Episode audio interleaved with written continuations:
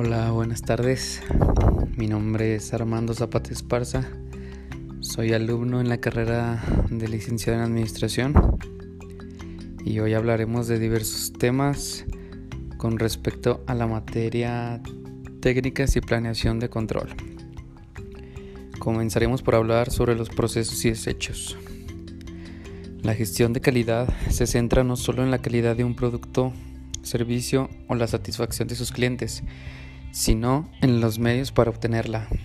Por lo tanto, la gestión de calidad utiliza el aseguramiento de la calidad y el control de los procesos para obtener una calidad más consistente.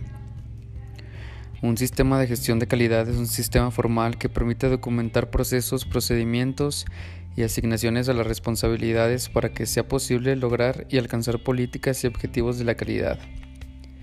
Un sistema de gestión de calidad permite mejorar los procesos, reducir desperdicios, bajar los costes, facilitar e identificar oportunidades de capacitación del personal, generar compromiso entre el personal y establecer la dirección adecuada de la organización.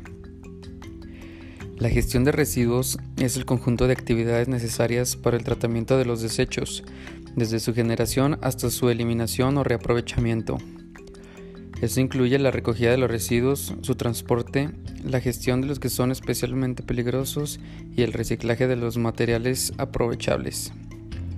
Con el tiempo, la gestión de residuos ha cobrado una gran importancia por motivos ecológicos y económicos. Además, se ha mejorado la concientización sobre la generación de residuos, lo que ha influido en el diseño de los productos y el consumo de los mismos para generar menos desperdicio.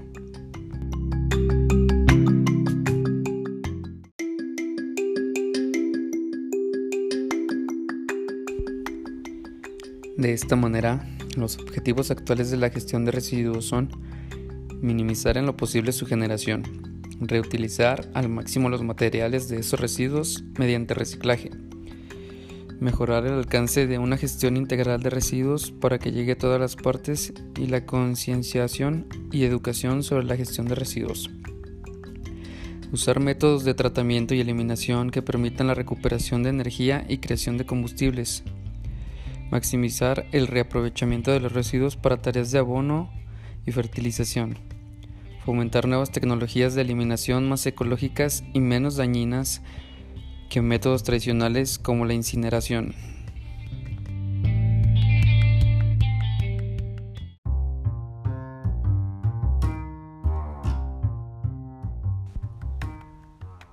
Ahora hablaremos sobre el método FIFO.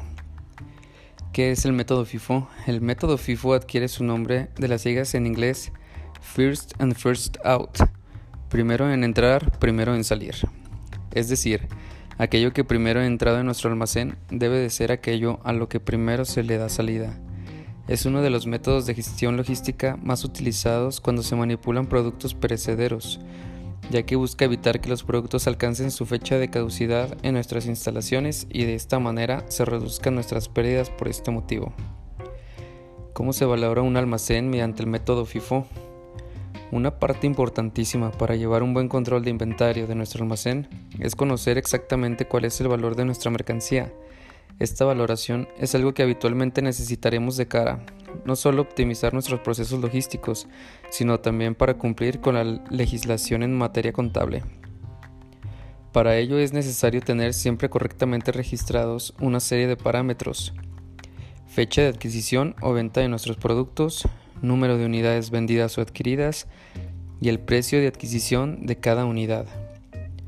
Con estos datos elaboraremos un documento. Lo más habitual es contar con un programa informático que lo genere de manera automática, en el que quede reflejado cada movimiento de entrada o salida de nuestro almacén.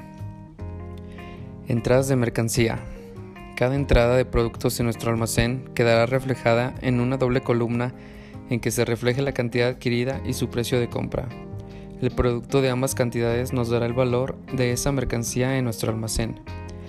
Para conocer el valor total de nuestro almacén, basta con sumar las cantidades resultantes de cada nueva entrada. Salidas de mercancía. Cada vez que se efectúe una salida de productos de nuestro almacén, la iremos descontando de aquella partida más antigua, pasando a la siguiente en el tiempo en el caso de que no haya suficiente producto para completar la salida. El valor de nuestro almacén en ese momento será el que resulte de sumar la cantidad que nos quede de las partidas restantes a su precio correspondiente. De este método, lo importante a la hora de realizar una valoración de nuestro almacén según el método FIFO no será el precio de venta, sino el precio al que compramos en su momento la mercancía.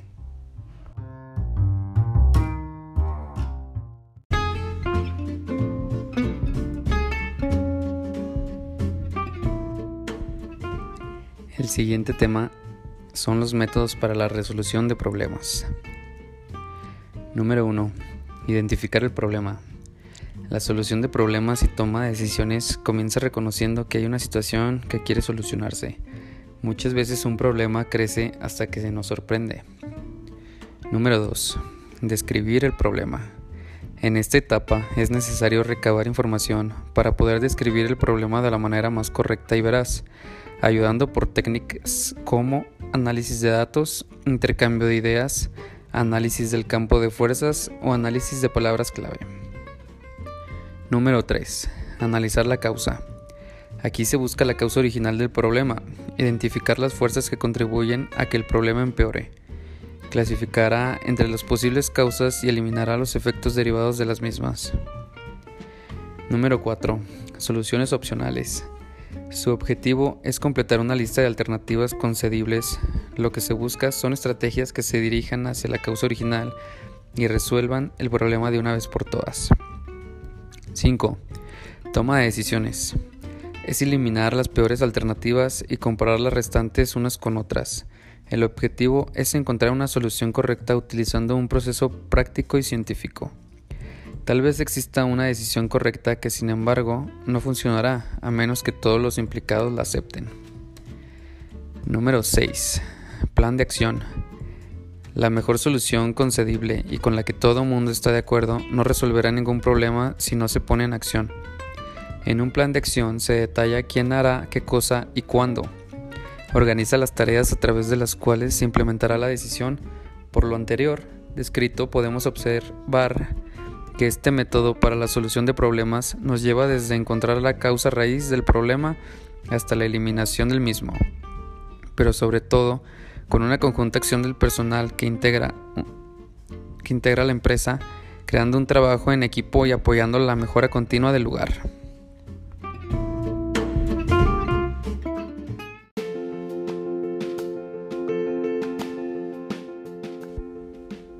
Ahora hablaremos sobre el Just in Time.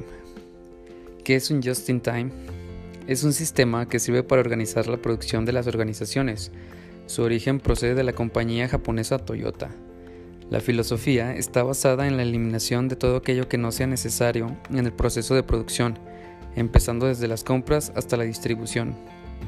El término procedente del inglés just in time significa justo a tiempo y consiste en que tanto los materiales necesarios para la producción como los productos terminados lleguen a su destino justo cuando sea necesario, ni antes ni después.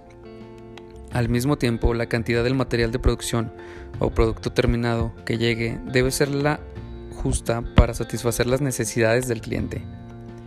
El método Just in Time busca eliminar las tareas que no aporten nada y ofrecer un producto o servicio de calidad. Como ventajas, tenemos que dado que un sistema de Just in Time está basado en un flujo continuo, solo se produce y transporta lo necesario y el momento justo, por lo que ofrece varias ventajas como son reducción de los costos de almacenaje, mejora de la liquidez por reducción de stock y menor tiempo de entrega. Para que todo esto sea posible, esta filosofía debe seguir estrictamente los siguientes principios. Eliminar desperdicios para no utilizar cantidad de materias primas o productos innecesarios.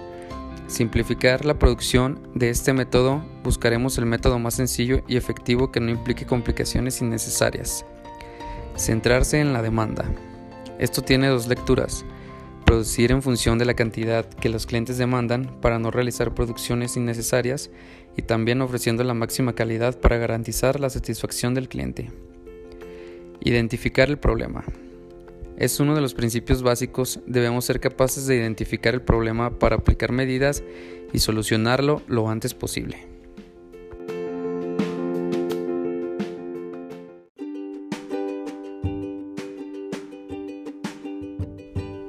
Como último tema, hablaremos sobre la satisfacción al cliente. ¿Qué es la satisfacción al cliente? Hoy en día, la satisfacción al cliente es esencial para las empresas, no importa el rubro al que pertenezcas. Ya no basta con llegar primero al mercado o con contratar al artista de moda. Los tiempos han cambiado y con ello la forma en la que los consumidores piensan. Y esto nos lleva a que hemos modificado los hábitos de compra. El consumidor actualmente tiene una elección difícil a la hora de adquirir un producto o servicio delante de él. Él se encuentra a 50 marcas del mismo tipo que buscan su preferencia, pero ¿cómo lograr que consuman tu producto o servicio? La respuesta es sencilla, lograr la satisfacción del cliente. Para lograr la tan anhelada satisfacción del cliente, verifica paso a paso lo que sucede con tu producto o servicio desde que está dentro de la empresa hasta que llega al consumidor se deben considerar tres elementos. El producto o servicio. En este punto debemos hacer un análisis profundo sobre lo que nosotros ofrecemos. Antes de querer saber qué piensan tus clientes de tu empresa, asegúrate de saber qué piensas tú de lo que ofreces. Calidad del producto o servicio. Pon atención a lo que ofreces. En el caso de un producto, aún así pienses que lo conoces bien, vuelve a tenerlo en tus manos. Revisa cada aspecto detenidamente. Si es un servicio, úsalo y busca a alguien de tu confianza que pueda usar el servicio por ti al final de su opinión. También es importante realizar una investigación del producto. Logrando la satisfacción del cliente tenemos diversas ventajas, como lo son un cliente, un cliente plenamente satisfecho no solo compra una vez, no solo compra dos veces, compra toda la vida. Un cliente que está feliz con tu marca se encarga de difundir con su familia y amigos las grandes ventajas que tiene consumir tu producto o servicio. Si cumples con sus expectativas, él te defiende de todos, siempre verá los puntos buenos de la marca y se encargará que otros lo sepan. Un cliente satisfecho no conoce otra marca más que la tuya, y no importa si la competencia saca un producto con mejores características o mejor precio, siempre estará contigo. Lamentablemente nada asegura que la satisfacción del cliente será para siempre. Por eso debes medir la satisfacción del cliente y saber qué piensan tus consumidores sobre ti.